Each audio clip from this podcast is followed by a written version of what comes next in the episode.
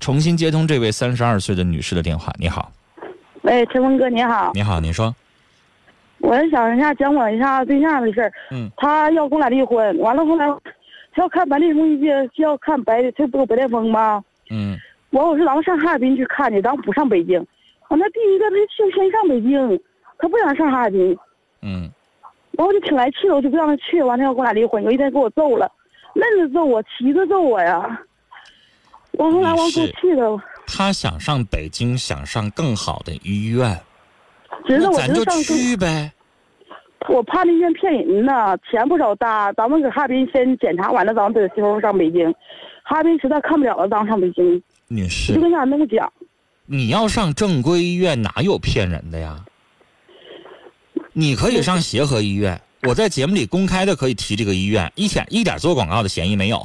人家那医院根本用不着我给他做广告，全中国最好的医院，去呗。啊。你听说过骗人吗？怎么可能呢？国家领导人都在那看病。女士，你丈夫呢？可能有点信不着咱们本地医院，是吧？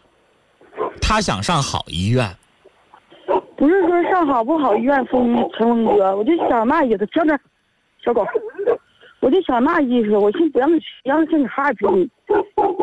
女士，你怎么那么犟啊？夫妻感情和谐，不离婚，好好过日子，是不是最重要？就这么点小事儿，你跟他都闹离婚了，你还现在不吐口啊？你就软一句话，你说你要愿意去北京，咱俩咱就去，不就得了吗？你俩也用不着离婚了。上北京看能咋的？如果要上北京看觉得太贵了，回过头来再折回来也行吧。完我了不是说的陈峰哥那么好说，家庭还困难，完了他妈刚死不两年得血癌，完了还都拉饥荒，完这周呢去还拉饥荒，我就寻思，咱们先还完饥荒呢，完了先给哈尔滨检查，完之后咱再上北京，哈尔滨实在看不了了，那陈峰哥，我要说不让上北京，那我不我我该咋是咋的，那是我不是人，我当上。但是我问你，你不让人去，人家要跟你离婚，你退不推着不？我知道。说不出。那你就退一步呗。接下来在不在北京治疗还两说呢，你先让他去做一次检查呗。我先让他给那个而且女士，我想告诉你，你怎么这么犟呢？到现在为止，你跟我在那儿一遍一遍的就说非得在哈尔滨检查。女士，你怎么听不明白我说话的意思呢？你顺着他点儿，你们不就不离婚了吗？你就非得坚持你的，你一点都不让步啊！你不能哄着他点来吗？他现在就绷住这一点了，你去不去？不去北京就离婚。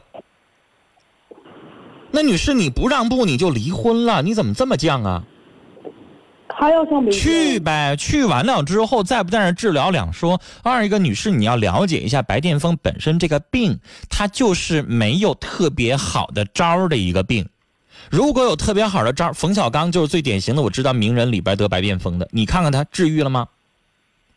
没听说谁治愈，是不是？但是能够控制病情，减少它的这个发展，也就这样了。所以去了之后，咱们确诊了，是因为什么引起的？人大夫给咱一个建议，是改变环境啊，还是以后怎么注意？然后是开点中药啊，还是西药啊？怎么一个疗法？最后采取哪种方式？不得咱自己选吗？你上那儿去，人家想看一下全国最好的医生，然后让医生给一个建议，这不很正常的问题吗？女士。上医院去挂个号，你中国最好的医院，你挂个号，贵一点的一二百块钱挂一个专家号也就够了，足够足够了。至于药多少钱，回来你们再商量呗。现在你就是非得犟，就是不吐口，就是不同意。那女士，我告诉你，你丈夫也上来这个犟劲儿了。咱东北人说，你们俩都跟犟驴似的，针尖对麦芒，最后你们俩谁赢谁输啊？最后的结果不就是两败俱伤吗？你是针尖，他是麦芒，你俩顶一块你说谁输谁赢？最后就是两败俱伤啊！你们两个人现在都较上劲了，谁也不退后一步，这问题怎么解决呀？我想跟你说，有一些问题让你们当事人处理的太尖锐了，骑虎难下的时候，我的做法，我能做的，给你们泼一盆冷水，让你们两个人都降降温度。就像现在你们两个人在家里边也好，在外边也好，吵起来了，我现在要想劝你们，我是不是就让你们把火消了灭了，然后心平气和了，慢慢有话好说好商量，是不是？而女士，你打电话从第一分钟到现在跟我聊五分钟的时间，就在那一块的啊，就认准你那地儿了，就就在哈尔滨，就在哈尔滨，我就不让他去北京，一遍一遍的，你一点都不让步，你一点女性的那种温柔啊都没有。女士，你老公来硬的，你就跟他来硬的，你咋过日子呢？那你这样过日子，谁不跟你打仗啊？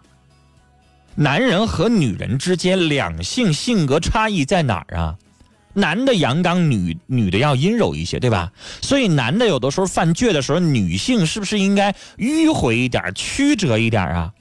迂回不是让你后退，你可以采取迂回前进的方式，对不对？我先打仗，你非得从这条路走，这条路人家那个卡住这个关口了，你就是过不去，你能不能绕着走啊？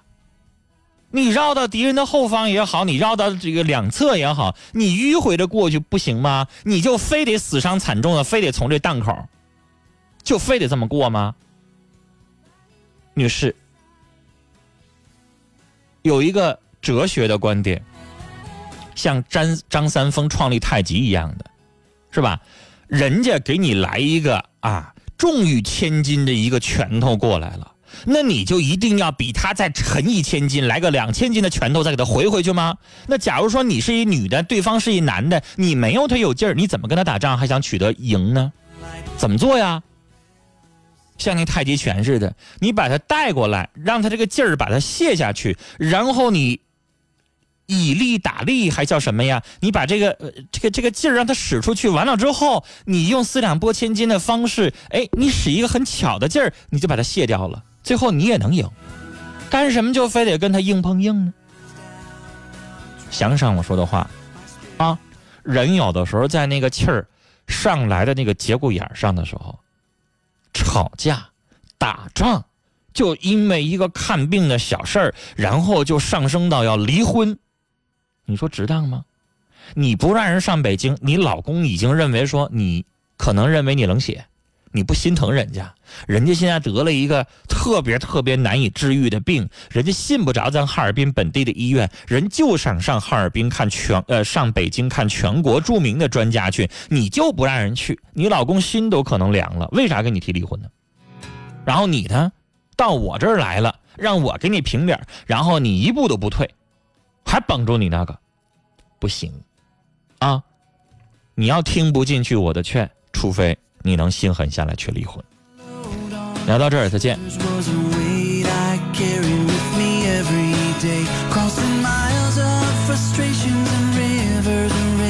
习惯有你微信说，大多数人面对疾病的时候都会有恐惧和不知所措，心态决定了状态。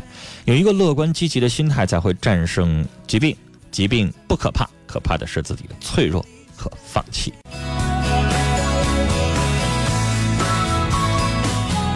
听友群里边，听友玻璃杯说：“女士，看病不管花多少钱，都得给老公去看，钱没了还可以再挣。”替刚才这位女士说一句话，她不是不给老公看病，她就是不想花太多钱。她认为在哈尔滨能看好，干嘛非得上北京呢？她就这个，她就死犟这个理儿。